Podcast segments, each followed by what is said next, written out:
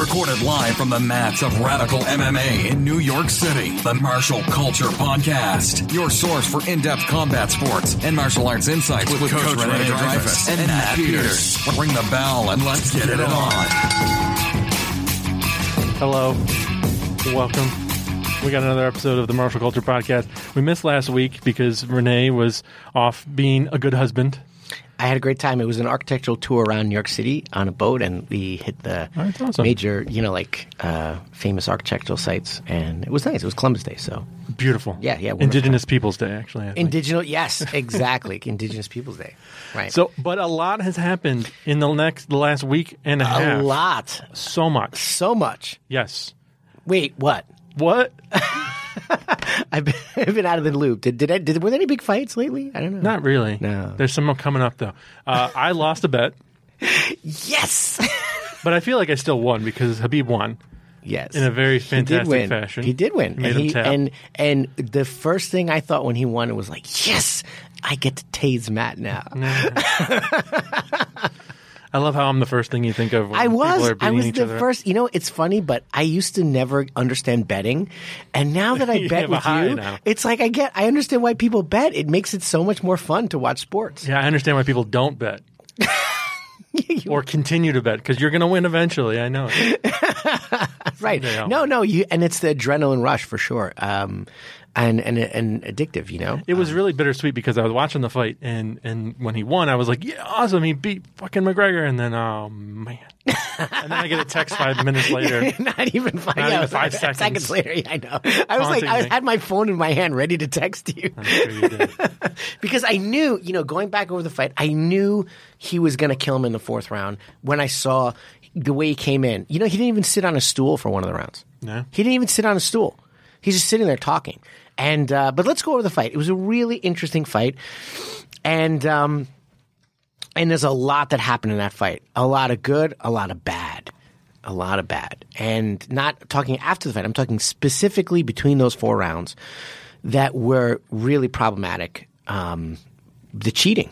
I mean, that was Yeah, McGregor Oh all my, over the place. Oh my god! And you, if you look closely, you, you know there, there's a there's an, a couple articles saying, oh, he he put his fingers in a glove, he did this.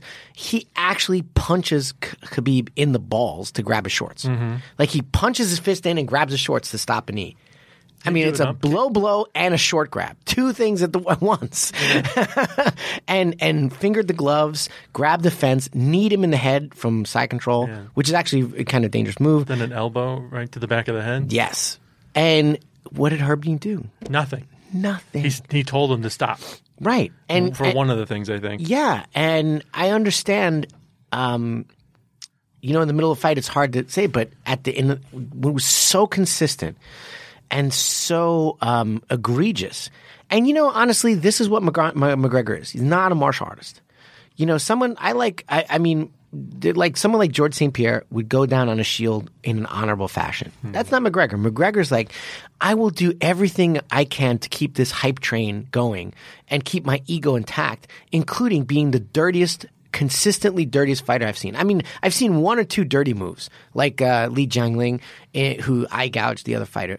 But an entire fight consistent, we haven't seen that since Gilbert Yvel, and that was 20 years ago, uh, who was, you know, basically banned from MMA because he was so dirty. This was one of the dirtiest fights I've ever seen from McGregor. It was, it was disgusting and, and consistent. And you can see in every single round after the first where he knew he was in trouble. He's like, I'm going to do what I got to do. I'm going to cheat. If I have to cheat, I don't care. I'm going to do what I have to do. Yeah, not too many people are talking about it. No, I know, which is really it's disturbing. overshadowed by all the other stuff, Exactly, but but Still valid. It's it it, it, it was terrible. Now you know Khabib uh, Khabib was really looking for body control, and at every single moment, McGregor was trying to. I mean, especially fingers in the glove. You know, trying to disrupt that body, grabbing the fence, trying to disrupt that control.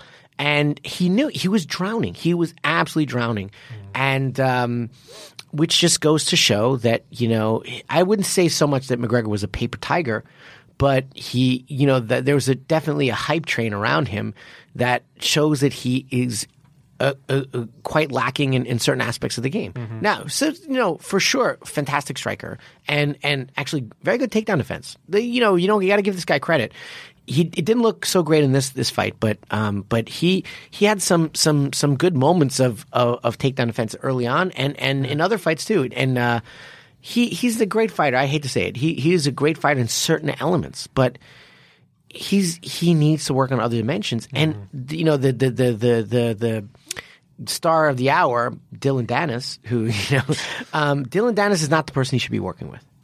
You know, this is a person who's not going to prepare you for that level of of competition. This is not, and and you know when that's why he was just so overwhelmed. You're not training with the right people. You're not probably not training in the right way either, because Dillon Danis does not know how to train the correct way. He just doesn't have the experience in the MMA world. You have to get someone like he should have like called up Randy Couture and said, Randy, Randy, what do I have to do to stop someone like you who's a little bit more my size? Mm-hmm. You know, he should have called up someone like that. Says, I am a smother ground, Tito Ortiz. You know, those old school smother ground and pound. That's really what Khabib style is. Yeah, I was surprised that they, they stood up as much as they did. I mean, Yeah. they were exchanging strikes, and then that's kind of wheelhouse. Right, right, and mm-hmm. and I, I actually I'm not I'm not so surprised because Khabib is is a man who wanted to get the job done, and he knew he's like if I just shoot in blind, then I'm going to get sprawled out. So I have to make him fear my hands. I have to make him fear my hands and fear my shot. So if McGregor fears the hand, fears the, the punching, his hands will come up a little bit and the shot becomes easier. And you see over in the rounds, over and over again. But you know, it, it goes down, and I want to I want to talk about something you know a little bit side on if we get time today. But I had this I had this kind of very this experience with um, someone um, who comes from again the combatives like street fight world and says, you know, there's no re- reason to train MMA because MMA fighters in the street, you know, don't fight like MMA fighters. So MMA is not street fighting. And this is the dumbest thing I've ever heard. But anyway, I want to talk about that. But I want to show you that all this analysis of you know, because if you go the pre-fight, I posted some of the pre-fight analysis of McGregor's footwork and his angles and this and that. Everybody's talking about this and that. And you know what Khabib beat him with? A good jab. That's it. The first punch you learn. He stood in it, walked him down, kept his hands up like Nate Diaz did, and just popped that jab, popped that jab. And McGregor had to respect it. You just, you know, you know, nothing beats the ABCs. Mm-hmm. Even at the highest level fight, the biggest fight of our time, one of the highest level fights promoted in MMA. Not obviously McGregor, McGregor Mayweather was bigger, but you know in MMA this is a really big fight. When I was coming here downstairs at the lobby, they were talking about it just now. Wow. A week, a week later, they're, they're Yeah. really yeah. They're just talking. They're pulling up the, the fight, and not just the you know the they weren't not just the riot, but the whole the whole thing. Yeah. And um, and you know one of the biggest fights. What does it win by? The very first punch you ever learn in boxing, the jab. Just the simple keep your chin down because Khabib used to never do, and jab, walking around jab, make him fear the jab, and then he started he started bobbing, weaving, doing other stuff because he felt confident with that jab. And the same thing went ten years ago. George St. Pierre, he's like, hmm, my shots are going to get really easy if I have a really good jab, mm-hmm. and and so you know Javier Mendez, who is Khabib's trainer, is no striking slouch and McGregor holds his you know his front hand down a little bit, pop pop that jab, pop that jab, that hand comes up. There you go. And it was a combination of great takedowns and, and a very good use of the jab. Yeah. Basic boxing. It was a great fight. Yeah, yeah. I was on. I was watching the whole thing. I didn't look away. yeah, yeah, yeah. No, very, no- very exciting fight. Yeah. Um, a little bit competitive, more competitive in, in the in the, the first round than I thought. People are saying that, but obviously Khabib won it. Um, but people are saying that the, the second round was dominant, and people are saying that the third round, you know, was more um, McGregor. And I want to say that it really wasn't it. What what Khabib was doing was recharging because you know he was getting ready to ramp up for the finish, and I I mean I knew it. He was like, all right, he's he's going in, he's going to recharge those muscles and finish. And what really bothered me, it bothered me towards the end, is he he you know Khabib broke McGregor, which didn't bother me. McGregor didn't even fight. He didn't. He was so exhausted and so beaten down. He went out a little bit like a chump. And I hate to say that because, you know, I really don't like disrespecting fighters. But he just didn't even fight that choke. He didn't even fight it. He It didn't just even look like it was down that that well at the beginning. Like he could have got out of that. in the you'd think. beginning, it was. I, I have to look at it again, but I think you're right. I have to look at it again, but I think in the beginning it wasn't quite as tight at the end. In the end, the last picture I thought yeah, it was yeah. it was really tight. But but I, I you know I have to watch it again. But I think you're right. I think you're right. Um, but he didn't even fight it. He didn't fight it. He just mentally broke. And in our last podcast, I said, could McGregor get in Khabib's head? And the answer was not until the end of the fight. like he pushed it to some corner of his brain and then it exploded Exploded, out. yeah. But but in the fight, it was the other way around. M- you know, Khabib was just all over McGregor, and anything McGregor tried to do, he just stomped it. And and then the little bully crawled up and died, and which which is is a wonderful thing. Um, uh, I, I have a lot of respect for certain things McGregor does, but I just don't have a respect for him as person. And I certainly think he's a unidimensional fighter, and he was definitely overrated, which I've always said. He's overrated, and when someone comes out like this, he this is Chad Mendes McGregor all over again with with Chad Mendes having a good camp.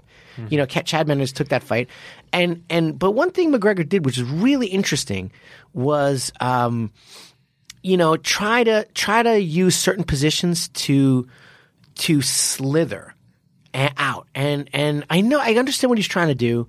John Kavanagh was on Joe Rogan kind of talking about it, where they were like, "We're not going to try to get up. We're going to try to slither out and not use energy." It completely failed, but it was an interesting attempt at efficiency. Um, in the very first round, you kind of see him do it where he gets his legs caught and he's just kind of sitting against the cage and just just moving his shoulders, moving his shoulders, and not really trying to explode up. That was interesting, and and I respect that because you know the whole idea is try to be efficient and fight with efficiency, but he was technically doing it wrong. I mean, he was trying the right thing in the wrong way, and and um, he has to when you do that kind of thing you have to engage more levers. And when your back is a cage you're kind of sitting and moving.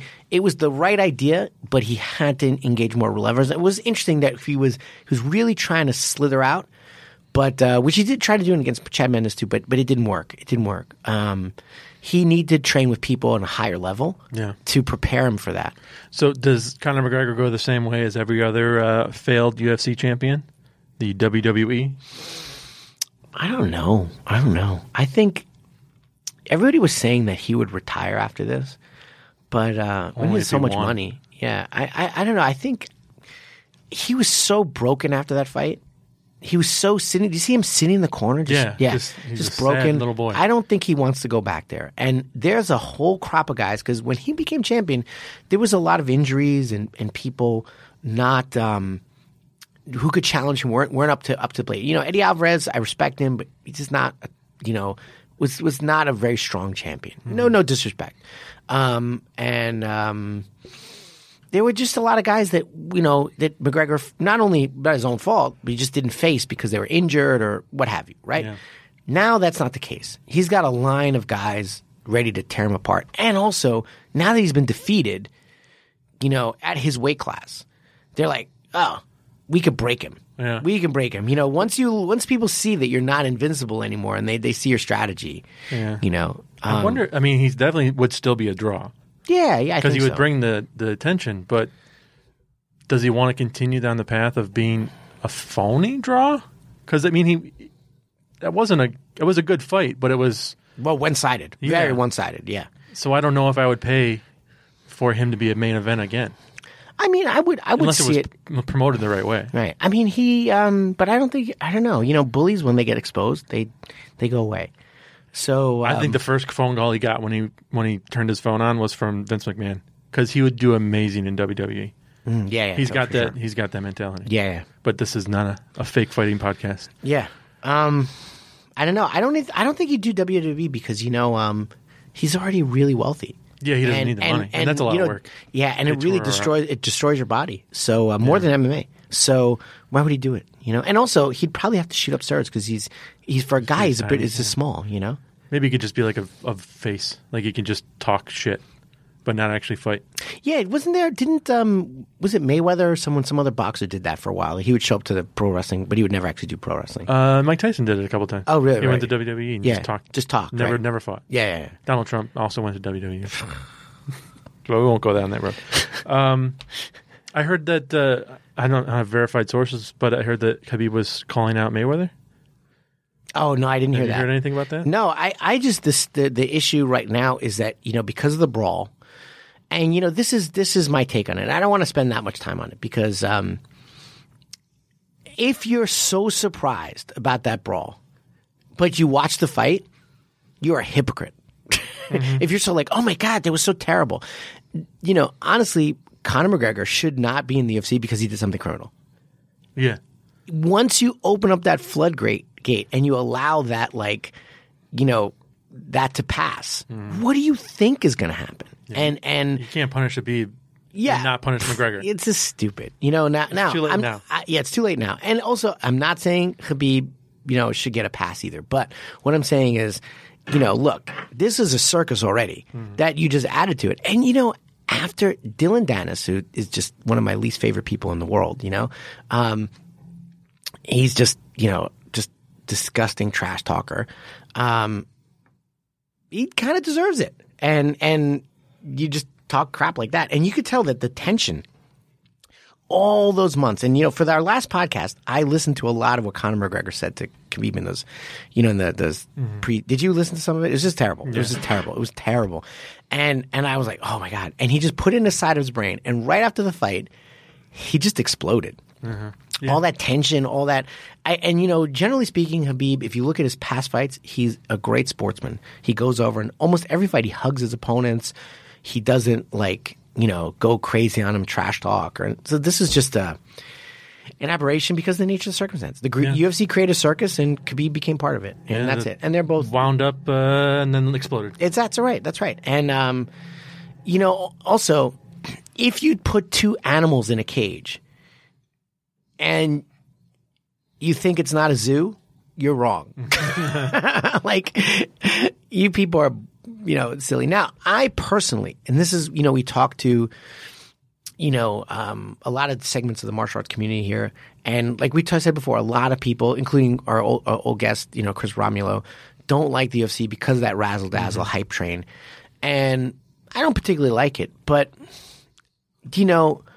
That has been part of MMA and Vale Tudo forever because fighting attracts both good good characters and Yeah. bad. It we, just does. We heard that when uh, Gilson was Right, exactly. The, the the big riots in Rio and the, you know, so it's fighting attracts honorable people and dishonorable people, and that's a fact. Look at you know you have on one side you have Demian Maia and and Lyoto Machida and George St Pierre and all these guys who you and Marcel Garcia who fought MMA once, um, all these guys who Jacare as well who are just really. Um, you know, and, and DJ, you know, Demetrious Johnson also put in there. Just great, nice people who are just, you know, great role models and people you you would respect and love to hang out with and wouldn't mind having your kid look up to. And then the other side, you have Chael Sonnen and Colby Covington and, you know, Conor McGregor, who you're like, you just love to hate. and, and, and, or, or, or legitimate people like, um, who are really bad, like really bad guys like Gilbert Yvel, who you know eye gouge people and and blinded pe- um, Gerard Gordeau, who blinded Yuki Nakai for life in a Vale Tudo fight, um, like legitimately really bad guys. And uh, oh, and the the UFC fighter from England who became a bank robber. Um, shoot, I forgot his name. Um, he became a bank robber and like you know was in prison now for life and Um, what about War Machine? That guy. and War Machine, yes, Oh. of course, right, exactly. That's another example, right? I forgot that one. And and can't there's the you know the for, for every you know for, honestly I, in the fight game for every War Machine we know about, there's 100 we don't. I mean, people get into a combat sports. Right? I mean, there's some they want to fight. They're Yeah, yeah. It's a violent. It's a violent sport. game. Yeah, yeah, And you know what? Honestly, that these people have an outlet that has some oh, allows them their their darkest uh, side of their personality to get a vent Yeah. and and get that out rather than join a gang is maybe a, not a bad thing. Who knows? Uh, th- now that we that we certain people look at it and use that and look up to it and think it's a good thing is wrong. Now, this is my problem with WWF, is because WWF is all the razzle dazzle, it's all the idiocy, and and people love they eat that up. So it's not it's not the the I mean the violence in the cage was way more intense and and and brutal than Yeah. than just Khabib jumping over the head fence and he actually Khabib didn't actually hit Dillon. think he He it. tried it and then Dillon hit him and that was it. And it was great. So there was actually in terms of actual violence on the violence scale, it was zero to ten. It was a zero point zero zero one. So what happened in the cage is way more violent So what was that out? What we did is we broke these social norms, and that's what people don't like. But the problem is the the the the Donald Trumps of the world, you know, the the the pro wrestling of the world breaks those social norms. That's what gives them their their their um, popularity, and so it's just I think um, I think it's kind of hypocritical. But for me personally, I don't enjoy that, and um, if people do, I can't really comment on it. It's always been a part of the fight game, always has. I don't like it. I don't think we should we should respect it or elevate it, but it will always be there because it's a part of our human nature. Right. Uh, unfortunately, I was surprised that uh, the on the UFC the pay per view they pulled the cameras back. They didn't show it. Like as soon as they saw it get crazy, they pulled back. right? Um, And I was expecting the opposite. But it's kind of nice that they didn't did. play into it. I, I think you know the team that's that's that's in the UFC now is still mostly the, the production team, the team that was there during the Zuffa reign. I mean, it's a couple different guys here and there. Goldie's not there, and but but the camera crew in the back and and the Zuffa time was a time where they really tried to sanitize MMA and make it like NBA. But then again, NBA, you know, has these fights all the time. And there was, I remember, I don't know how many years ago, but there was this huge riot. The guy goes in the stands and starts beating up a fan, and you know, like it's Ron not like Artest. I'm sorry. Ron Artest, I Was that that the name? Yeah, yeah, yeah. And and uh, and then uh, you've seen it in every sport where we where they break the norm. So whatever. Um, however, they were trying to sanitize MMA, and and I think you know it's still that's our natural. When we when we when MMA started, and I'm I'm kind of like you know one of the early day guys. We were always saying what's good for the sport because back then it was not even on pay per view. you couldn't. I remember it was pulled from pay per view. This is in the late '90s, and and we're like, how do we in this tiny community grow the sport? And whenever we did something like, is this good for the sport? Is it bad? Is it good for the sport? Is it bad? And you know, will this help the sport grow? And now that the sport's grown, everybody's like, whatever, dude. And but there's still some people who've been there a long time. We're like, hmm, I don't know if this is good for the sport. They're still there. So I think that one of those people are like, hmm, this is not a good look. Let's pull it back. This this is not a good look. But I guarantee footage of this will be played over and over again Oh, yeah. for their rematch. yeah, phones, cameras, everything. All the time, the UFC is going to milk this for whatever for every single penny it's worth. Like I was disgusted to see the the attack in in Brooklyn being played. yeah, I mean, that was disgusting. That's already disgusting. Like, you know, you should not play that. That should not be part of the pre-fight, you know, uh, stuff. But you know, so the, you open the doors to the gates of the circus, and even a little, and you think then they then when the when Khabib kicks the door open or Conor McGregor kicks the door open even further, you complain. You're a bunch of hypocrites. But then again, you know, I have to agree with Chris Romulo, uh, who was, you know, he talked about it. He doesn't even watch UFC because he's like, I, I refuse to support this. I, I have to understand that's a that's a very honorable position, um, but it gives, it's definitely. I don't know. How, I'm, I'm conflicted because I don't like what they do, but it, it's a place for that energy as long as we don't elevate that energy, you know? Mm-hmm. And, and there's always, you know, for every Conor McGregor, there's always a Demetrious Johnson, you know? And I think those guys actually outweigh the bad guys. And it's sort of like a struggle for our own, our own souls as martial artists, you know? I talked about this in, in our Heroes Journey podcast. Most people come to martial arts broken in some way, you know, like they're messed up. And a lot of times it could be they're not just messed up with insecurities or whatever, it could be just kind of violent people and it learns self control. But not everybody does. So the martial arts itself, including the traditional martial arts, supposed to be like so emotionally superior. There's a whole lot of guys who are real jerks there, out of control, bad guys. And um and um so at every element of martial arts is a struggle for your soul. Are you Yeah. going to be a jerk? Are you going to be an a hole? Or are you going to be uh, something more productive and a positive member society? Well, that that brings up my favorite a hole, who's back. No, not you. Uh, Jon Jones is back. Oh, right. I'm yeah, so yeah, excited. yeah. I mean, I don't want to talk too much about him because it's like two months away. Uh, but I'm so excited. No, and you know that the what? fight has been announced. yeah, yeah, no, yeah, yeah. Go ahead, please. I hope he stays away from the drugs, and we actually see a fight. Right. You know, as I understood, the reason why his suspension was cut short was because actually it was a they proved without a doubt that it was a tainted substance that he took. Like he took some protein powder and it had some in. So you know what? I mean, you know, he's caught for cocaine and all these other things. But this last drug test, the the positive one, um, he wasn't a cheater because they proved without a doubt, at least as as far as I know, that he just took a supplement and um, it had something in it that he didn't think it had in it, Yeah. and and it That's was what it was. great. And and you know what? That's happened to a lot of fighters, including fighters I know, where they just go to Well, GNC. USADA has his they've really uh, yeah. Widened the amount of substances that are illegal. Right. But it's also like, you know, when you buy stuff at GNC, it, it says it has this and this and this in it, but a lot of times it has other stuff Yeah, too. it's made you know? in a factory in the basement of somebody's Yeah. apartment. So Yes. who knows what's really in right. it? You just got to watch what you're doing, and it's irresponsible to take that. And yeah, yeah, yeah. But you shouldn't. Your sh- career shouldn't be derailed for six years because you bought something at GNC. And Why did it take so long? Yeah, well, because he tested positive before, you know, for other stuff. taking So, you know, long like, it's serious. It's a serious charge. So Yeah. I, I think it's legit. You Yeah, know, to go through the- Anyway, go ahead. Yeah, but you're excited that he's going to fight. I'm excited he's back. Yeah. I've seen you know his Me training too. videos and things. He's, I- he's and a, again, he's a big boy. I'm a hypocrite because I hate everything he does out of the cage, but technically, I learn from every single time he fights. He's, Yeah. you know, I, I really hope he fights uh, DC again. he's been pretty heavyweight. clean I hope a he while. fights DC at heavyweight. At heavyweight. because DC's coming up fight is a joke. Yeah, It's a total joke. yeah. Derrick Lewis, who I mean, he won against. No, he's he's my favorite. Like I'm gonna. He's say- outside like, the ring, he's funny as hell. hilarious.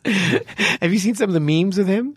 no, not recently. Okay, so no. so so there's a picture of him and and he's you know in his fight shorts or not in his fight shorts in his underwear, underwear. and then there's uh, flames coming out of the underwear. He's like, balls my balls are hot. For those who don't know, let's say he took his shorts uh, midway through after the the in- interview, midway through the interview after the fight. He took his shorts. Which did you see the fight? It was the most hilarious thing yeah, I've ever it seen. was two giants just like hugging each other. It was so. Oh no, but I mean, he lost every single Yeah. exchange, not Yeah. round, every single exchange, and the fight was about to be stopped maybe four or five times, and he didn't do anything. He was exhausted, and then with one punch, he knocks him out f- with ten seconds left. Yeah, it was amazing. It was, it was hilarious. I love uh, Joe Rogan trying to keep his composure as interviewing him. It's like, why'd you take your shirts off? My balls are hot.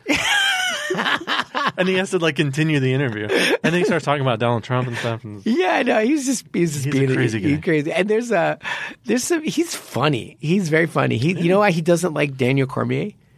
Because he feels Daniel Cormier disrespected Popeye's chicken in his Popeyes. He's like, can't disrespect Popeye's chicken. it's hilarious. You can't. You know, and, and but again, um, the heavyweight division right now is going through what the 155 did. Is the, it's it's lacking some it talent. is very much so. so um, it- Uh, why know, did they not give Stipe the he's probably suspended? Stipe? No, because uh, you know you get knocked out, you you have to take some time off. Oh yeah, yeah, yeah. Yeah, you every every you have a mandatory suspension of six months, and sometimes longer uh, if if you need it. And also, you know, he probably wants to spend some time with his kids or retool his game too. You know, No, you don't want to jump from Don't fight to spend time with them. Have you seen his kids? no. What was wrong with his kids? They're just brats. They're from Ohio. Uh, so he's Your your brother in law is not going to be happy. He's going to tell Stipe that, and You know, he actually mentioned something. I, I don't remember saying this, but he, he sent me a text the other day. He said I was talking about wrestling and how wrestlers are weak.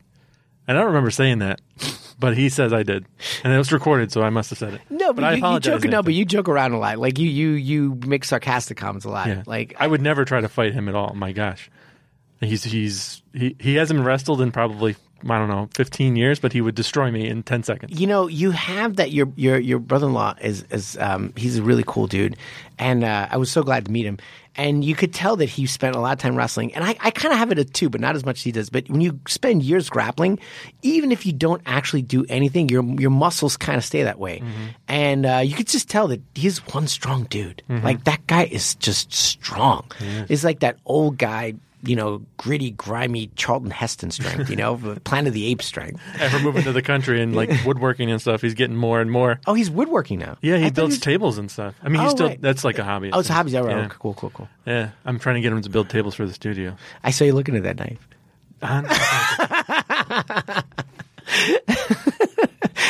I'm not getting tasted today. We're going double nothing. Holy shit! Oh, okay. All right. I guess we're You done. to see it. see, you wanted to see it. All right. It wasn't so bad, right? It wasn't so bad, right? No, it wasn't that No, bad. actually, actually, you got the you got the. That's point. enough. No, no, it's not. That's enough. Nice meeting you. Thanks, Caleb. no, you, this part's not so hard. It's it's this one. Yeah, I felt it. You felt it? Yeah, I felt yeah, I missed the first time. It smells like burning hair now. yeah. Here, now you do it to me. I don't want to. No, I lost the bet. We said we did. Yeah, How do you turn it up? you just push I'm the button. kidding. Yeah. Ah, fuck! you really got me though. Sorry. Okay. Take the battery out. Is that on air? Yeah. Oh no, because we get we. Oh, okay, right. Yeah, we are. All right. Everybody's been recording. We're good. All right. Where were we? Sorry to interrupt. Um, I thought I'd get you by surprise there. You did. and it surprised me. So Cormier and Lewis, obviously Cormier is going to take that. Oh my god, it's it's gonna Does Lewis be, have any chance at all? Like if he spends the next two No, months, none, none, none. There's not enough time. It's, it's no, November, no, right? You could give him ten years, he'll never be. Cormier. no, no, it's just the truth. It's just it's just he's not that skilled, and he just has. Is it a championship? It's Yeah, got yeah, yeah. yeah. He's just got given power. That's all. Does Corm did Cormier have to defend the heavyweight title? Like right? Is that why he has to do a fight right now? Because why is he not fighting Jones? No, I think Cormier, as I understand it, I'm not sure, but he stepped in because somebody canceled. Okay, So he was just trying to save the show. So he just did a cool thing for the. but he's getting the light heavyweight championship stripped, and the the Jones Justice Justice fight is going to be for the championship. no, really? That's what I that's what I read. Are you sure? Yeah, No ninety nine kidding. percent sure that that Oh, well, because he hasn't defended in a while. So, yeah okay. Cormier is defending the heavyweight championship, and then whoever wins the because Jones was he The was champ, not he right. was the champ. He should be the champ because he didn't he didn't You cheat. lose, right, right, right. Yeah. Um, so they're going to unify the belt, And then probably Cormier will go back down and, And wait and fight him again. Yeah, fight- no, that sounds fair, I guess. and then then they'll go back and forth and just keep getting bigger and smaller and fight heavyweight and light heavyweight for the next ten years. I, I think I would like to see. Um, I would like to see Steve, uh, Stipe fight uh, Cormier again. yeah, So I think I think he, he took him by surprise. That was that was a good fight. I mean, Stipe lost, but it was a good fight. Um, it was interesting, and um, it kind of brings me back to um, you know what I was saying before. Uh, there, there was this um, Stephan Kesting has this podcast called The Strenuous Life, and he's amazing. And I recommend everybody to listen to that podcast. It's a fantastic podcast. But he had a person on called Iain Abernethy, who's from the traditional karate world. And, you know, they were kind of discussing traditional karate and stuff like that. And, you know, obviously as a traditional karate guy, you know, he's not watching MMA or anything like that. And, and what most people do who really talk about self-defense, because most people who do not follow MMA go into either the performance world or you know the meditative world or they go into the self-defense world. You know they're like well you know mma is not the street. Streets there's no glass on the floor and there's whatever dude. You know um, first of all actually being the psychopath that I am, I have actually rolled with. On, I've actually sparred on on like street where we knew there was there's broken glass and Was stuff that like in that. Japan? No, that was here. It was here. okay. it was in Flushing, Queens. Oh. not there's Flushing. always- It was it was actually a little further back. It was uh, uh, like Auburndale area. But it's yeah, hard yeah. to find a, par- a place in Queens that doesn't Yeah, it's a parking lot with Yeah. tons of glass, and I'm like, all right, well, we'll just fight here and see what happens, and nothing changes. Yeah. you know, it's like um, it's just an experiment to to make sure you know what you do works, and the only way you really know is if you do it. But so a lot of what self defense people say is that you know, oh, fighting a technical opponent is so different than fighting a street fighter. And this is what Iain Abernethy said. And also someone came in from the combatives world in my academy said, you know, and they said, oh, well, you know, nobody on the fight's going to throw Superman punch. So like learning to defend a Superman punch is not real fighting. So when you're fighting a technical guy, it's like totally different from actual fighting. It's just, it's just, you know, which is the biggest hunk of steaming horse manure I've ever heard.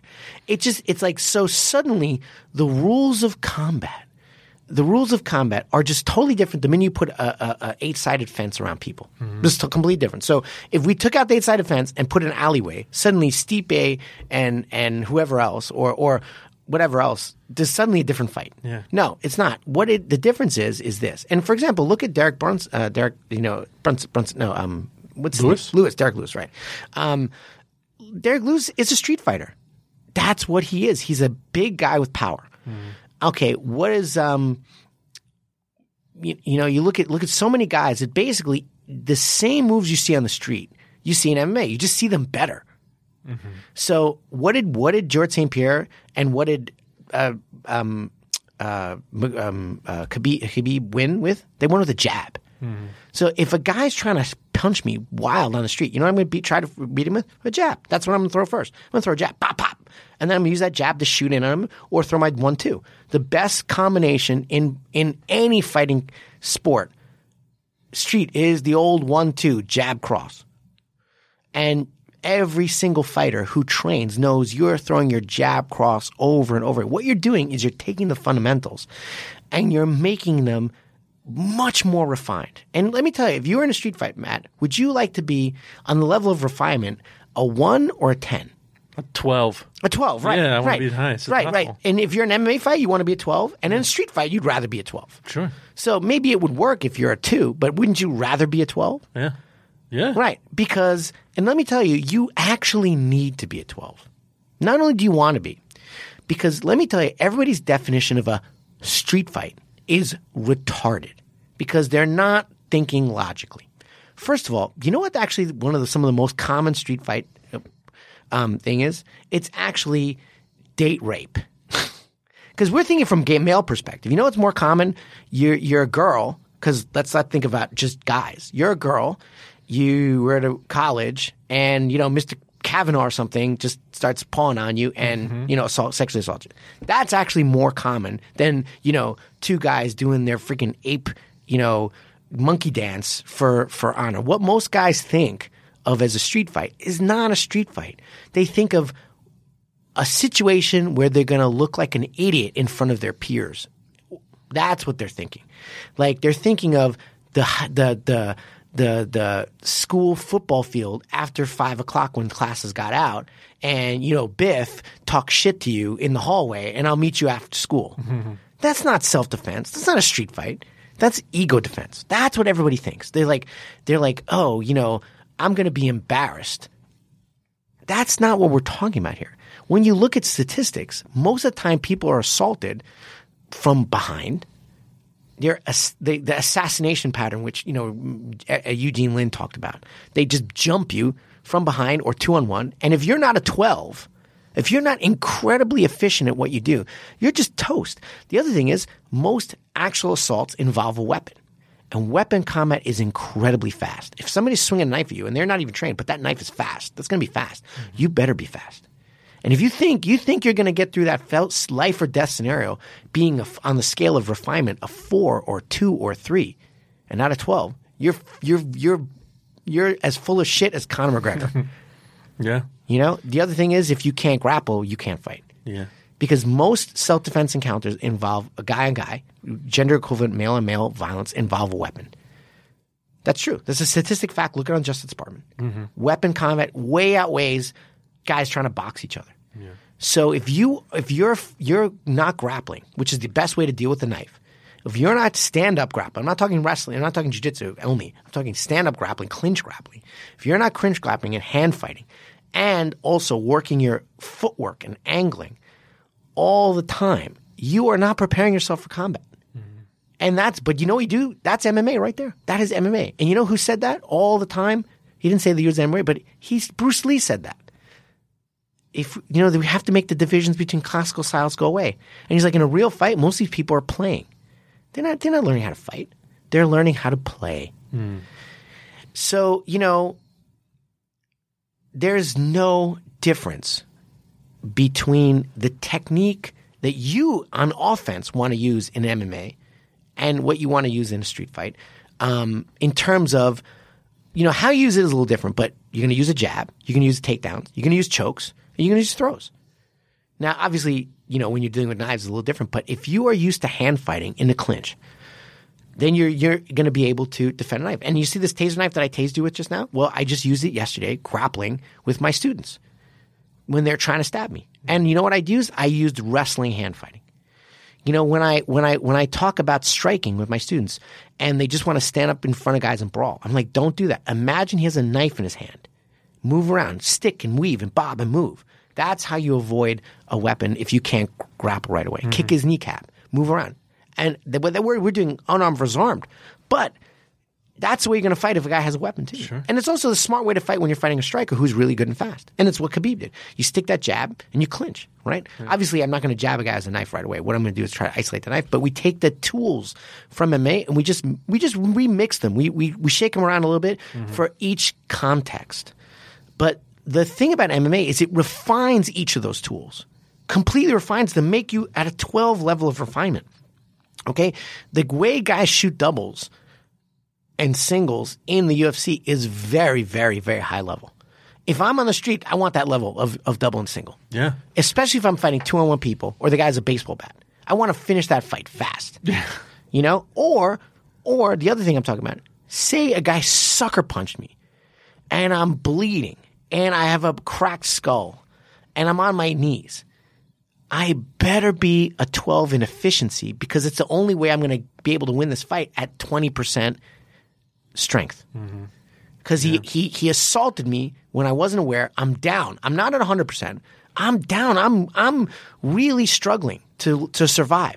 If my if, tech, if my technique is not like Kevin Lee, remember Kevin Lee, mm-hmm. where Barboza kicked him with the wheel kick in the face and just sent him onto you know, bring brought brought his teeth to Ohio, you know, and then what did he do? He's on wobble legs, he's on jello legs, and he shoots a double and takes the guy down. Yeah. How do you do that? You do it because you're super efficient. That's the kind of technique you have to do to survive an assault. Okay? Prepared for the worst. Yeah, prepare for the absolute worst. Yeah. And if you're not, you're full of shit. Do you guys uh, at Radical? Do you guys train uh, gun defense? Yeah, absolutely. With the I have a bunch of LEOs, and right now we have a room in the back upstairs. With we're trying to pad it up because we train with um, airsoft. Little And plastic pellets. yeah, yeah, right, exactly. And they go everywhere. So the one time I really did it, it was like a nightmare to clean up, which sounds silly, but it's really not when you have to clean up 800 pellets and then, then you're stepping on them for like three days straight. So the, the we're going to tactile up the make the room uh, tactile room eventually and uh, and and do the airsoft there. Right now we just use the rubber guns, which is not realistic, but we use rubber guns. Uh, but uh, only a few of my students are really really uh, able to do that. What I what I usually do is the uh, work only with the law enforcement officers, right, for that one, or the super high level guys. Um, the only high level guys right now who are ready to do that are all getting all getting focused on MMA fights. So we're a little bit more fight specific. G has a fight in um, in a few weeks. Another guy coming up is a fight. So we're we're a little bit more fight specific. Um, uh, so, but it's part of your ranking to, to be ranked on my system to un- know these defensive tactics for, for weapons. But if you're if you're not in close quarter combat range and you're facing a gun, you have no chance of winning. You know, like if the guy's like six feet away from you and taking a bead on you, mm-hmm. you got to just run. You know, you can't charge the guy. You know, I mean, not saying you can't, but it's really hard, and and it, that's not the best. You know, what he is is the guy puts the gun to your face or something like that, and is trying Yeah, to take you somewhere. Then you have some chance. Obviously, not a lot, but there's a person in our community who woke up with a with a gun pointed at his head and said, "You know, I'm going to kill your entire family unless you in, empty all your bank accounts." And give me every single title, you know, to your cars, keys, and everything right now. And he had a gun to his head, and another guy had a gun to his wife's head. He woke up in his bed like that. That's kind of how what we're talking about here. And he survived that encounter and and uh, and managed to take those guys down. So um, and Brandon Vera was actually present. The MMA fighter was there in the in the house at the time. So um, uh, it's a legitimate true story. That's the wrong house to uh, No kidding. to attack. No kidding, right? But you know, you think even then you get the drop on a guy when you sneak into his house and put Yeah. a gun to his head. But you'd be surprised. That's what we're dealing with now. Do you have that speed? Do you, did you train that speed over and over again to beat the pull on that trigger? If you're not, if you're not training to be that twelve, you, that trigger will beat you. That knife slash will beat you. You've got to be fast, right? And also you have to be efficient, not just fast in your raw speed, but your your efficiency of technique you know and um, so training in the mma paradigm is the the best way to get it because you're training against the best guys who are doing the best and they're not always the, like like a good example is is is is um um uh, lewis lewis is not technical but he's fast and strong that is the kind of energy you're going to get in a street fight he's just an uber street fighter Yeah, he's great in one minute. Right, right, burst. right, right, right. But he's a street fighter. He's a street fighter. You know who else is a street fighter? Kind of uh, Romero. I mean, he's t- he's a like we talked about. He's like a combatives guy. It's like he explodes on you really fast. So if you can deal with an energy like that, you can deal with anybody on the street who's not, you know, who's trying to assault you unarmed. I got a question right? about how to Yeah. defend against somebody on the street. How do you how do you stop somebody that is playing music on their phone really loud? No, you know, it's funny. You're making a joke, right? but it's kind of true. You know, it's like we live in a time where our narcissism, and so I thought about this yesterday because I was in a cab and this guy on a bike, on a bike, on a motorcycle, has speakers attached to his motorcycle, blasting music down the street with no regard for other people's, you know, space. And it's kind of like an American thing where we're going to do what the fuck we want to do and fuck all of you, you know? Uh-huh. And and it's part of our narcissistic culture that we've developed over the last 20 years. You know, it's like started in the 80s. I mean, there's a little before that, but really it's worse since the 80s where suddenly there are people we don't care about anybody else but ourselves. And it's a very troubling thing. And, you know, I, I think that's also part of what makes Conor McGregor so charismatic is like, I don't give a shit about you. I don't give a shit about, I'm just here for myself. Mm-hmm. And all these guys that, that, that are super narcissists, it, it appeals to something that's very modern in, in our American culture. I don't know. I mean, obviously, I, I I'm not that old. I'm, I'm not young, but I'm not that old. But I can't remember what it was like in the 60s or 50s or 40s. But, but I, I really feel that it's worse now that, that, that crazy narcissism and where you're on a train and somebody's just kind of like ruining your space. Honestly, with the level of toxicity in, in, in our human interactions, you know, I would say a lot of times you ask people to turn the music down and then they're like, fuck you, motherfucker. And then you just have bad days. So what I do is I look at the guy and I've had this experience. I look at the guy and I'm like, it's like, hey, dude, would you know? You ask Biley, would you mind, you know, lowering the music? And you just say really nicely. And if he doesn't, you know, just walk away. You know, it's not it's not worth it for me to ruin my day and also possibly get into an altercation where I actually hurt someone. You know, um, and I'm not here to prove anything either. You know, that's not ego defense. You know, like a lot of guys be like, what? You know, you're not gonna. You're not gonna punch his face in. You guys, you're, you're 40 years of martial art training. Why should you put up with this shit? Well, you know, what do I have to prove? Why, why, why do I have to do this thing now? What you, but it's a, it's an issue that we are we are so um, disrespectful to other people's space, and especially here in New York, there's a level of toxicity in our human interactions which is very worrisome, and and um, and a level of narcissism um, and me me me culture. Uh, and I don't know, I don't know the answer to that, you know. And I know a lot of self-defense altercations started with issues like that. I was almost involved in one. Um, I was on a train, and uh, there was a woman who asked someone, these two people, to turn the music down, and they started cursing her out intensely, incredibly aggressively, and being um, incredibly intimidating towards her. And this was a you know, 40, late forties woman. So. Um, it became a situation where I kind of had to like step in a little bit, and nothing happened eventually. But, but it was a very it started with the simple request of turning the music down, and that can escalate very quickly. So you have to before you say something, you know, uh, obviously you could you could say it nicely, you know, hey, do you mind lowering it? And if they don't, if there's, I guess we appeal to the you know trained people, but it, it's it's it's an issue when it comes to all of us getting along, and I don't have an answer to that. I don't have an answer. I my my first answer is to kill them with kindness.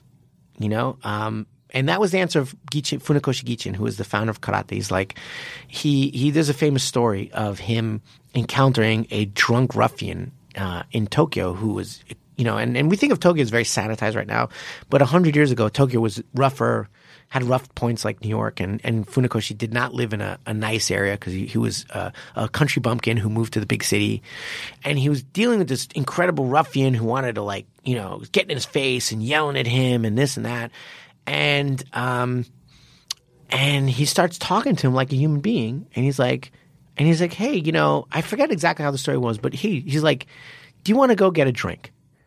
And the guy's like, "What?" He's like, "Yeah, let, let me go treat you a drink." And at that time, they would have drinks on, on outside stalls, and you know, he kind of bought him a drink, and and then the guy starts crying and says, "Apologize for being so," mm-hmm. you know, like that, right? I, I don't know the veracity of the story. the yeah, yeah, he diffused the situation, and and and Funakoshi's idea is like, I can kill someone with my hands, so that is a huge responsibility. Also, why you know why would you want to get violent in a situation just because you're listening to someone's music? You know, like yes, it's annoying. Yes, um, we're in a place where there's there's this toxicity of culture, but how do you how do you deal with that? These people in your face, and and personally, I had an experience where I was walking with a friend of mine. She was not uh, anybody I was romantically involved with at all. She's my friend's girlfriend, but she's also a very attractive girl. And I was happening to be walking with her, and um, we were walking in Queens, and um, this guy started just saying the most disgusting stuff I've ever heard to her. Like, oh my god, just awful. You know, you know how it is. And I'm sitting there, and he thinks I'm his her girlfriend, her boyfriend, right? Which I'm not. You know, no relationship. with We're just friends, right? But she's my friend, and he's just the stuff he said. I cannot repeat. I, I can't physically. I can't, it mm-hmm. makes me ill to think about what he said. It's mm-hmm. so disgusting. And also, I'm part Latino, and he was Latino. And it, it just there was this thing like oh, you make our people look so bad, you know, like why, you know, like that kind of thing, like just hits mm-hmm. you, and you just I got so mad, and and the guy's like, "What's she doing with the loser?" Like you, man, I was about to fucking kill this guy. Yeah. And I'm, you know, and then she's like, "Calm down, you know, this guy's just a loser." And I'm like, "Oh yeah, you're right. You know, you're right." She's like, and I'm like, and and you know the thing is, we, we think we get it. Girls get this all the time. Mm-hmm. You think guys get it? It's like our dignity. Women have to walk around by, you know, like construction workers whistling them, making lewd comments, and you know they're not whipping out 45s and shooting people. You know, like you know, like like like Yeah. yeah. There's a mature way to deal with this, and and she taught me that. She taught me in that moment. She was more a martial artist than I was. She said, "Chill. We win by going out and having a good time." And we went. We had some food, and that's a fun time. And just and I was like, "Wow, this is a learning moment." I was about to kill this guy, and I would have. I mean, I would have really hurt him. You know, like I'm trained. At the point, I was fighting too. Mm-hmm. I would have really hurt him, and I was so angry and out of control. And she said, "Just don't." And it wasn't that he said it to me because if he'd said it to me, I'd be like, "Whatever." Yeah. He said it to this girl. That it's like hit this thing in my brain. Mm-hmm. You know, Changes it. yeah, it changes it, right? But it doesn't. It doesn't. You have no right to hit someone. This goes back to Khabib. You have no right to hit someone for what for just saying bullshit. That being said, you know, it's not pleasant. it's not pleasant. Yeah. You know? But Khabib's father said it. You know, like he's like, when Khabib gets home, I'm gonna give him more sanction than the UFC's ever gonna give him. And and he's like, we don't act like this. It's an honor sport. You know, it's a sport of honor. And his dad was not happy with him. His dad is a real martial artist, you know, who gets it, who gets it. And I'm trying to be like Khabib's dad, you know. Obviously, he's an older gentleman who gets it, and and also grew up grew up in a very hard world, like nothing like us. I mean that that culture over there, that's a hard culture, you know. And and you're judged on your personal honor, you know, if you don't stand up for what you believe, you know. But it's it's you know I have no answer to these, but I'm never going to answer violence answer with violence towards someone just talking at me uh, or playing music, you know, or something like that. And so I know you asked the question slightly facetiously, but it's a big deal because that's that's kind of how violence starts. You know, like especially here in New York City, you know, people get in your space and you're on the train, you're all packed, and one guy's like, "Oh, watch your elbow, fuck you, motherfucker." Well, fuck you, you know, and then da- da- da- da- da- da- da, and suddenly somebody's hurt. Yeah. you know, and that starts from the ego defense. It is not self defense, but then it instantly becomes self defense. The guy hits you. Mm-hmm. But you don't want to back down because you're like, I'm not gonna back down to you, motherfucker. Like it's like your your insecurities have to be defended. Yeah. You know, you know what I mean? I'm a big passive aggressive guy. you play music over there, I'm going to play music over here, and it's going to be annoying, like That music is, I think. I think, I think that's awesome. I think you should play like, like, uh, um, uh, what's what's that Canadian singer? Um, you know- Drake. No, no, the girl, the the Titanic singer. Oh, Celine Dion. So yeah, you should like play, just play, just, just go next and play Celine Dion. Just play some Celine Dion. That's great. I think you know what. Honestly, I think that's a great way to do it. Just just do it back to him. Yeah, but then we'll have a subway yeah, of like uh, of like dueling music. yeah, right. it's going to get out of hand. I was on the train this morning, and uh, I got there was a lot of eye rolls to some guy that brought his dog on the train that was not small and didn't fit in a bag. Oh. People were mad at that guy, but nobody said anything. yeah, it's also. away. It was I mean, is it? It's not illegal to No, bring a dog, well, right? Yeah. it's against the rules. oh, really? Is it? It has to fit in a bag. Oh, So I've seen people like cut holes in the bottom of the bag and put like a German Shepherd in it. it's in a bag.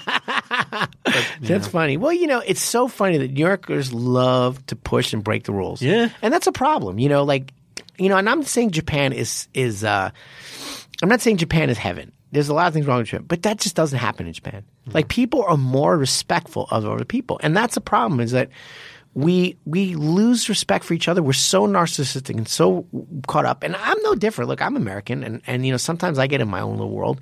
We're so caught up that we don't treat others with the respect they deserve. Well, where does that go? Yeah. Like if the like a uh, I'm a, a Japanese person, and I, I'm going throughout my day, and I'm being super respectful to everybody. I'm being really like humble and and opening the door for people and saying please and thank you and all that stuff. Where does that eventually go? Like, there's got to be an outlet. Yeah, they get drunk on Friday night. And Yeah, they- on Friday the night, steam valve Yeah, yeah. Oh, yeah. It just bursts. That's you're right. You're right. Actually, on Friday night, I used to we used to we used to have to call it jumping over the street pizza uh-huh. because at every subway terminal there'd be these puddles of vomit where the Japanese businessmen would just get so wasted and just puke on it. like over and over again. It would just be the Friday night is the night where they just drink and like go go to town. Right. But I don't think that's healthy either. But you get because your politeness can I I don't know if it has to be forced because that's what it, is, it feels sometimes in Japan. Like they're forced to do it. And I, I'm not Japanese, so I don't want to speak for a Japanese person. I can only speak for what I I felt there. But it would be interesting to feel someone from from Japan and their their point of view.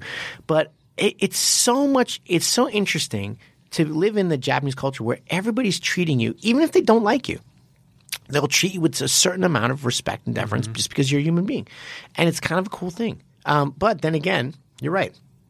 When it's pushed on you to act a certain way, you, you push the other way. And there's a steam valve that explodes too. Why why do they censor their porn? I never got an answer to that. I don't know. I have no idea, Matt. You, I'm asking you the, the hard questions today. I've never been to no, Japan. okay. Love to Actually, I do. I do have the answer to that. You do have the answer. I do have the answer to that. Should we have it off air? Is that No, I'll have okay. it on air. It's, uh, so this is what I think the answer is, and I believe someone told me this. Is it, um, uh, you know, Japanese are generally have less body hair than than uh, Caucasians. Did not stuff, know right? that.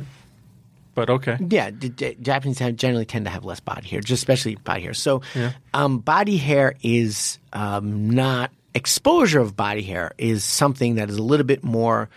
Um, like you know, like my arm right here is I guess people can't see, but I have a lot of hair on my forearms. Like there's there's very few Japanese people with that, and if if they do, they're like, oh my god, this guy's so hairy. You know, it's like a big deal. There's a I super. wrestler, hate Robert Williams. Jeez. Robin Williams. Yeah. He's very hairy. Oh no, no, Like but he's a white. So yeah, he's white. So it doesn't. Oh, it doesn't yeah, matter, yeah, okay. It's like yeah, yeah. So so um, they they you know when they part of the the porn rules, as I understand it, is you know to to stop lasciviousness. So body hair exposure is a slight expression of lasciviousness. So that is why it is the hair is actually what's um, you know what's uh, blacked out. Interesting. Yeah. So um, you know it's it's uh um uh, as, as I understand it, and it was explained to me sometime because we were talking about like like different values. Because somebody asked me a similar question, is or and and when, this is when I was in Japan. It's like why is Japanese um, entertainment, not just pornography, but all entertainment, very extreme and weird and and kind of bizarre in some ways, and yet there's certain things that they would never do, like you know like show penetration and so it's kind of interesting what i find is is this and and, and is that whenever you see uh, what seems paradoxical to us you're entering uh, the mentality of that culture so for example japanese um, are very polite but when someone sneezes they don't say anything like they don't say god bless you so you're like, what is going on here? Why don't they say God bless you? Well, then if you actually think about it, what's the origin of God bless you? It's actually from the plague because if you started sneezing, you're probably going to die. This is going, you know, 15th century England. Mm-hmm. So they're like trying to give you your last rites. So it's very rooted that God bless you is very rooted into our Christian Judeo-Christian culture. So then you're like, oh, well, obviously they don't have, they never had plague because they, they didn't have much mosquitoes and plague and it wasn't tempered. So they don't have that Judeo-Christian culture either, and that blessing and the you know the last rites. So that's why they don't do that. Oh, that's interesting. So what seems paradoxical to us is like a learning moment to re-examine who we are and who they are, mm-hmm. and step out of our your own assumptions.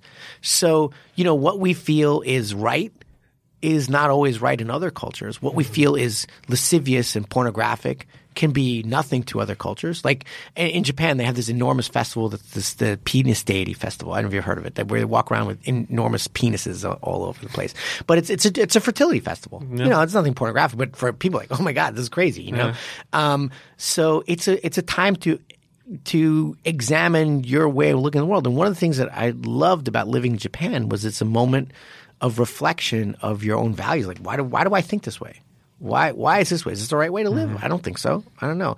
And when I came back from Japan, I changed the way I thought about the world and, and adopted some Japanese values that I felt were really a better way to live for me. Is that why you never say God bless you when I sneeze? That's because I want you to die, Matt. Oh, okay. And you know, you know what else is, is interesting is that I adopted the Japanese sadism. You know, Japanese is a very sadistic culture. Yeah. I was actually a very nice person before I went to Japan. And when I when I arrived to Japan, you know, they have all these TV shows where people they people are like victims of practical jokes and all that. And and I'd be like, oh my God, that's horrible. How is that so mean? And then six years later, I'm like, ah, ha, ha, ha, look at that guy suffer. there was one I watched a Japanese game show and it was uh, I don't know I didn't understand anything they were saying, but uh, the person walks into an elevator and then Yeah. the floor f- drops Falls out. out. Yeah, yeah, that's hilarious. It's hilarious. it's terrible and hilarious. But it's terrifying. It's terrible. And and it's like it's like some of these things are really not scripted. Do you know that they have these practical jokes went really far in the nineties and unfortunately one Chinese actor who was visiting, he was trying to make it in Japan, but he was a Chinese star. He went on to these these shows and he actually they did the practical he fell hit his head and died. It was my terrible. God. It was terrible. And then but this the scene that I didn't see it, but somebody saw me like he falls and his head was live, right? And they're like, ah oh shit. Yeah, right. and it was like suddenly silence and the TV comes off and then he was dead. But they, they're not scripted. You know, some are. I'm sure some are, but but a lot of them are really really true. One of my favorite ones is um, this it's just terrible. Is uh, it's so bad. It's so funny. Is um, they take a boyfriend and a girlfriend, right? And they ask girlfriend, is do you think your boyfriend is like um, is is faithful to you, right? And she's like, "Yeah, I don't know. Okay, we'll test that. So they take this really really pretty girl and they put him they insert him in his life and the whole time they're they're filming him and like she'll be like oh you know do you have a boyfriend i mean do you have a girlfriend and he'll be like no and he does you know God. and like you want to go out tonight and he's like and then he'll say uh yeah and and then right as he'll say they'll they'll tell the girlfriend who's watching the whole thing to call him and say what are you doing and he'll have to lie. He's like, "Oh, I'm at home watching TV." And Oh my God. and and they You're film- lives. Right, they filmed the whole thing, and then, then right when they're gonna like at the end of the date, when the girl's gonna, the plant girl's gonna, you know, have sex with the guy, the girlfriend walks in, and then she films though. She shows all that she saw the whole thing. It's just terrible. It's- Wow. And you're just squirming watching it. I can't watch that. and it's it is it is uh, uh, so sadistic and hilarious at the same time. But you're like, because you know the guy deserves it too. Oh, Sure. there wouldn't be a show if he said, "Yes, I have a girlfriend." Bye No, no, you know, and actually, I think a few of them did that though. Yeah. You know, and they're like, oh, you know, and they showed it too. But you know, Well, I saw another one that we're going down a rabbit hole. I, Yeah. um, it was it was uh, I- I think it was I have no idea what it's called, but I know the premise of the show. It was uh, they put people in a room, and there's lots of items in the room, and some of them are made of chocolate, and some of them are not. And they're made of they like have to- wasabi or something, right? No, it's like a like a doorknob. It's Oh. either a doorknob or it's chocolate, and you can't use your hands. You have to use your mouth to figure out which which is Oh my God, chocolate. that's weird. So they have to like, go around and bite a doorknob, and sometimes it'll be chocolate, and sometimes it'll be a doorknob. Uh, that's actually pretty tame for It's very tame. Like it's it's, weird. no long, and we're not ruining any lives here. you might ruin some teeth. Maybe there's stuff. Maybe there's stuff in the in the chocolate, or I don't know. I didn't watch the whole thing. in in a personal level, there's there's a lot of times we had this where they'd order a huge sushi plate and it's like you know twenty pieces of thirty pieces of sushi, and one of them is like filled to the brim with with like chunks of wasabi, Yeah. and nobody knows which one it is, and we're all eating, and then you hear ah, and everybody laughs, and it's it's like a thing that Japanese do. It's it's part of their culture. It's and- a way to release uh, the pressure. Exactly. Radio repressor, and it's also, I believe, a remnant of their military culture. Because all military culture has a certain element of hazing. And hazing taken too far is not good. But it, hazing to a certain extent build toughens you up. Like your older brother kind of, you know, hey, hey, Matt, you know, come on, let's get toughen you up. And it is a way to kind of toughen you up. And and Japan is the only country to go immediately from feudalism into the modern era. It's the only country um, that went straight from you know feudalism and, and a military feudal dictatorship. I mean, basically, you know, knights of the you know mm-hmm. the, the, the feudalism of, ninth, of the 12th century, 13th century mm-hmm. ends, and then we have the you know Renaissance, the Enlightenment, Industrial Revolution, modern era. Japan went straight from feudalism and a very, very, very strict form of feudalism and a warrior culture, a very Spartan warrior culture, right into the modern era. So they retain some of these elements of warrior cultures. Why we why we laud them so much? We re, they retain some of these warrior culture elements in their modern society, and some of them are very laudable. And taken too far, they're terrible because the, the absolute annihilation and destruction of your enemy with no mercy, you know, which is you know what the Japanese did in World War II. Not laudable, but you know, getting making your kids develop some grit, like. Um, a lot of Japanese, especially in the in the winter, they have this thing. I, it depends on the region, but I know in one region they have all the kids stripped to like little bathing suits in the morning in the snow, and they run to school. And we're talking like four year old kids, but they and the whole town does it, and mm-hmm. they they run they run to toughen the kids up. You know, and, and nobody gets hurt, nobody dies, but you know, they toughen the kids up. And that would never fly here. But in Japan, it's like, hey man, we gotta get a little tough. And I, I think that's a good thing. You know, not being soft. And and um and th- that's actually dying out in Japan too. They're becoming much more American. But but um but when I was there, there was always a certain element of maybe you got to toughen up a little bit, and and you got to you got to also exercise self control.